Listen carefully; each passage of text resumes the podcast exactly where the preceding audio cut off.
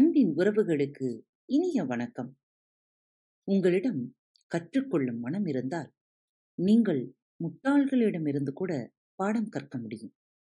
அந்த மனம் இல்லாவிட்டால் உங்களால் புத்தனிடமிருந்து கூட எதையும் கற்றுக்கொள்ள முடியாது. இந்த நாள் இனிய நாளாக அமையட்டும். மனம் என்னும் சொர்க்க வாசல் ஹக்குயின் என்ற புத்த ஞானியிடம் ஒரு புகழ்பெற்ற ஜப்பானிய நாட்டு வீரன் சந்தேகம் ஒன்றை கேட்டான். குருவே சொர்க்கம் என்றும் நரகம் என்றும் இருப்பது உண்மைதானா? ஹகுயின் அவ்வீரனை நோக்கி நீ யார் என்று கேட்டார். நான் நமது மாண்புமிகு சக்கரவர்த்தியின் பாதுகாவலன் என்றான். அடமுட்டாளே உன்னை பார்த்தால் பிச்சைக்காரன் போலத் தெரிகிறது.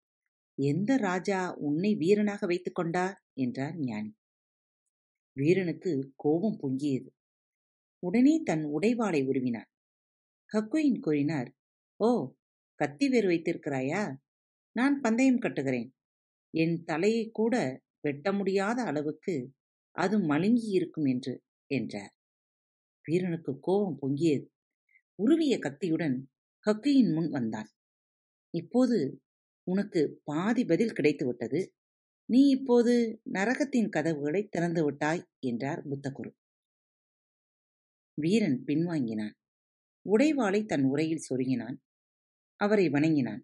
ஹக்குயின் சொன்னார் இப்போது உன் கேள்வியின் மறுபாதிக்கு பதில் கிடைத்துவிட்டது நீ சொர்க்கத்தின் கதவுகளை திறந்து விட்டாய். ஜப்பானிய ஞானி ஹகுயின் பற்றிய இச்சிறு நிகழ்ச்சி சொர்க்கமும் நரகமும் நம்மிடம்தான் இருக்கின்றன என்பதை அழகாக தெளிவுபடுத்துகிறது. ஆம் நாம் தான் சொர்க்கத்தை உண்டு பண்ணுகிறோம். நாம் தான் நரகத்தையும் உருவாக்குகிறோம். சொர்க்கமும் நரகமும் நம் மனதில்தான் இருக்கின்றன. அவை வெளியே இல்லை. அன்பு இனிமை உண்மை மலர்ச்சி வளர்ச்சி உதவி ஆரோக்கியம் என்ற எண்ணங்களை உள்ளே விடும்போது நாம் சொர்க்கத்தை உருவாக்குகிறோம். வறுமை பொறாமை சினம் பயம் என்ற நோய் கொண்ட எண்ணங்களை உள்ளே விடும்போது நாம் நரகத்தை உருவாக்குகிறோம். நமது மனம் ஒரு சொர்க்க வாசல் ஆகவே நல்ல எண்ணங்களை உயர்வான எண்ணங்களை உள்ளே விடுவதன் மூலம் நமது வாழ்விலும் நாட்டு வாழ்விலும் நாம் அதிசயங்களை சாதிக்கலாம். நாம் இன்று எப்படி இருக்கிறோம்? எந்த நிலையில் இருக்கிறோம் என்பது நாம் இதுவரை நம்மை பற்றி கொண்டிருந்த எண்ணங்களின் விளைவு. நமது எண்ணங்களின் உயரமே நமது குறிக்கோளின் உயரம். அதுதான் நமது உயரம். நமது குறிக்கோள் நமது ஆசை எவ்வளவு சிறிதாய் இருக்கிறதோ அந்த அளவிற்கு நாம் சிறிதாய் இருக்கிறோம். தாலுகா ஆபீஸில் குமாசாவா வேலை செய்து கொண்டு நமது எண்ணங்கள் அதை விட்டு தாண்டாமல் இருந்தால் நாம் ஒரு மதிப்புக்குரிய வயதேறிய தாலுகா குமாஸ்தாவாக பதவி ஓய்வு பெறுகிறோம். அல்லது தாலுகா ஆபீஸில் இருந்தாலும் நாட்டை பற்றி சிந்தித்தால் ஒரு நாள் நாம் நாட்டின் தலைவராக வளர முடியும் உயர முடியும். எண்ணமே முன்னேற்றத்தின் ஆணிவேர் எண்ணம் காந்த சக்தி கொண்டது வசீகரிக்கும் தன்மை கொண்டது. ஆகவே நமது எண்ணங்கள் அதன் விளைவுகளை புறச்சூழ்நிலையில் உருவாக்கும். எங்கே போக ஆசைப்படுகிறோமோ அங்கே போக வழி பிறக்கும். பாதை அமையும். வாழ்க்கை என்பது உள்ளிருந்து வெளியே போகும் ஒரு செயல் என்கிறார்கள் அறிஞர்கள். நாம் அச்செயலை புரிந்து கொள்ள வேண்டும். விதை எப்படி தண்ணீர் பட்டவுடன் பூரித்து முளைத்து விடுகிறதோ அதே போல எண்ணங்கள் மனதிலே வளம் பெற்று வெடிக்க வேண்டும். வெளிவர வேண்டும். அதற்கு நாம் உள்ளத்தை பயன்படுத்த வேண்டும். எண்ணங்கள் எண்ணும்போது நம் மனதில் ஏற்படும் பலவித எண்ணங்களையும் நாம் பொதுவாக குறிப்பிடுகின்றோம். அவை பரவி நிற்கின்றன. குறிக்கோள் எனும்போது நம் எண்ணங்கள் கொள்கையைச் சுற்றி ஒரு ஆசையைச் சுற்றி பின்னப்படுகின்றன. எண்ணங்களை பரவ விடாமல் ஒருமுனைப்படுத்தும் போது அது ஓர் அமைப்பை நெறியை அடைகிறது. மனித வாழ்க்கையில் குறிக்கோள் மிகவும் அவசியம். ஊருக்கு செல்லும் நாம் ரயில்வே நிலையத்திற்கு சென்று ஐயா ஒரு டிக்கெட் கொடுங்கள் என்று கேட்பதில்லை. இந்த ஊருக்குத்தான் போகிறோம் என்ற திட்டம் இருக்கிறது நம்மிடம். ஒரு ரயிலில் ஏறி உட்கார்ந்து கொண்டு ஏதோ ஒரு ஊருக்கு பயணம் செய்தவர்களை இதுவரை நாம் கண்டதில்லை. ஆனால் நம்மில் பலரோ ஒரு திட்டமில்லாமல் வாழ்க்கை பயணத்தை மேற்கொள்கிறோம். நாம் நம் மனதிற்குள் ஒரு திட்டத்தை ஒரு தெளிவை ஒரு குறிக்கோளை கொள்ள வேண்டும். மனம் ஒரு அசாதாரணமான இயக்கம். நாம் அதனிடம் ஒரு தெளிவான குறிக்கோளை கொடுத்து விட்டோமேயானால் மனதிற்கு உத்தரவு போட்டுவிட்டோமேயானால் நிச்சயம் அது நம்மை அந்த ஊருக்கு அழைத்துச் செல்லும். மனம் என்றும் பொய் சொல்வது இல்லை. எத்தனையோ துறைகளில் வல்லுநர்களை நீங்கள் கண்டிருப்பீர்கள். அவர்களில் யாரையாவது பார்த்து நீங்கள் எப்படி இவ்வளவு திறமை பெற்றீர்கள்? என்று கேட்டு பார்த்தால் அவர்கள் கதை வயதிலிருந்தே எனக்கு அப்படி ஒரு ஆசை உண்டு என்றுதான் துவங்கும். எண்ணங்களை நெறிப்படுத்தும் போது ஒழுங்குபடுத்தும் போது அது குறிக்கோளாக மாறுகிறது லட்சியமாகிறது. அமெரிக்காவில் பொதுமக்களிடம் ஒரு கருத்து கணிப்பு செய்யப்பட்டது. அதிலிருந்து கிடைத்த உண்மை அறிஞர்களை அதிர்ச்சி அடையச் செய்தது. கணக்கெடுப்பில் பதிலளித்த பாதி பேருக்கு குறிக்கோள் என்று ஒன்று இல்லவே இல்லை.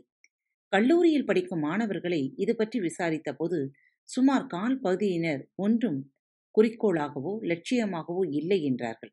மற்றொரு கால் பகுதியினர் அவர்கள் குறிக்கோள் பற்றி ஒன்றும் தெளிவு இல்லை என்று குழப்பமான குறிக்கோள்களையே கொண்டிருந்தனர். நமது ஊரில் இப்படி ஒரு கணக்கெடுப்பு செய்தால் மிக்க பயன் தரும் தகவல்கள் கிடைக்கும். நமது ஊரில் தெருவில் போவோரை தெரிந்தவர்களை பார்த்து கேளுங்கள். பெரும்பாலும் அவர்கள் என்னமோ ஓடுகிறது ஆண்டவன் படியளக்கிறான் என்று கூறுவதை காணலாம்.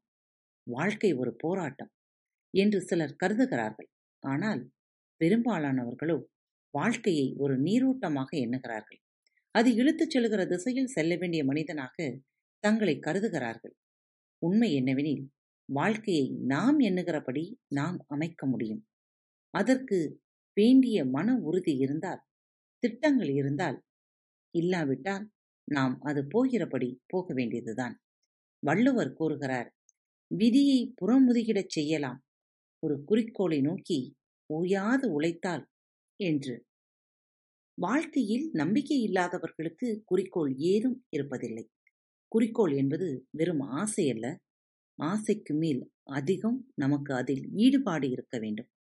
நம் குறிக்கோளை நாம் வடிவ ரூபத்தில் காண வேண்டும். உடலால் உணர வேண்டும் ருசிக்க வேண்டும் நுகர வேண்டும். நாம் அதனுடன் வாழ வேண்டும். விவேகானந்தர் கூறினார் நீருக்குள் அமுங்கி இருப்பவன் வெளியே வர எப்படி துடிக்கிறானோ அத்தகைய ஜீவ வேகம் நமக்கு வேண்டும் என்று. அத்தகைய துடிப்பை குறிக்கோள் அடையும் போது எண்ணங்கள் சித்தியாக சாதனைகளாக மலர்கின்றன. நம்மில் எத்தனை பேருக்கு நேரத்தின் அருமை புரிகிறது? டிவி சீரியல்கள் பார்ப்பதிலும் தேவையற்ற விஷயங்களில் நேரத்தை போக்குவதும் நமது இயல்பாக இருக்கிறது இன்றைய வாழ்க்கை. என்றாவது நீங்கள் சிந்தித்தது உண்டா? உங்களை படைத்த இறைவன் உங்களுக்கு அனைத்து உறுப்புகளையும் மிகவும் ஆரோக்கியமாகவும் அழகாகவும் படைத்திருக்கிறான் என்று என்றாவது நீங்கள் நினைத்தது உண்டா? அப்படிப்பட்ட உன்னதமான உங்கள் உடலை பேணி காக்கும் நேரத்தை என்றாவது நீங்கள் சரியாக பயன்படுத்தி இருக்கிறீர்களா தங்களின் உடல் உறுப்புகளை பாதுகாத்துக் கொள்ள வேண்டும் என்கின்ற ஒரு அடிப்படையான எண்ணங்கள் கூட அதற்கான நேரங்களை கூட ஒதுக்க முடியாது. இன்றைய வாழ்க்கையில் நாம் வாழ்ந்து கொண்டிருக்கிறோம். மருத்துவருக்கு கொடுக்கும் செலவை நாம் கொஞ்சம் முன்னதாகவே கவனம் எடுத்து நமது உடம்பை பேணி காப்பதில் நாம் நேரத்தை செலவழித்திருந்தால் எவ்வளவு அருமையாக இருந்திருக்கும். இன்றாவது சிந்தியுங்கள். இறைவன் உங்களுக்கு கொடுத்த அந்த உன்னத உடம்பை அந்த உன்னத உறுப்புகளை பாதுகாக்க நீங்கள் எப்படியெல்லாம் முயற்சி செய்திருக்கிறீர்கள் என்று. சுவர் இல்லாமல் உங்களால் சித்திரங்களை வரைய இயலாது. அதே போன்றுதான் உங்கள் உடல் நலம் இல்லாமல் உங்களால் வாழ்க்கையில் நல்ல காரியங்களை முன்னேற்றி செல்வது இயலாத காரியம். அன்பு நேயர்களே உங்களுக்கு ஒரு சவால். இன்றிலிருந்து தினமும் ஐந்து நிமிடம் ஒதுக்கி அமைதியாக அமர்ந்து உங்களை பற்றி உங்களது உடம்பை நீங்கள் எவ்வாறு கவனித்துக் கொள்கிறீர்கள் என்பதை பற்றி சற்று சிந்தியுங்கள். மீண்டும் அடுத்த வாரம் சந்திப்போம். இப்படிக்கு உங்கள் அன்பு தோழி.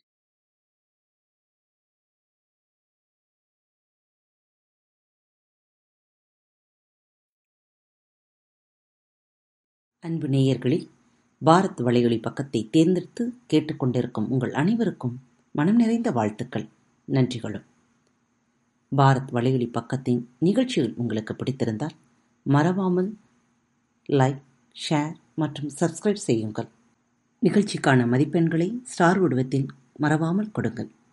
நிகழ்ச்சி பற்றிய கருத்துக்கள் இருப்பின் கீழே குறிப்பிடப்பட்டுள்ள இமெயில் முகவரிக்கு அல்லது உங்களது மெசேஜ் பாக்ஸில் ரெக்கார்ட் செய்தோ தாராளமாக அனுப்புங்கள். உங்களது கருத்துக்கள் தான் இந்த நிகழ்ச்சி மேலும் மேலும் வளர உதவி செய்கிறது. மறவாமல் எழுதி அனுப்புங்கள். இப்படிக்கு உங்கள் அன்பு தோழி.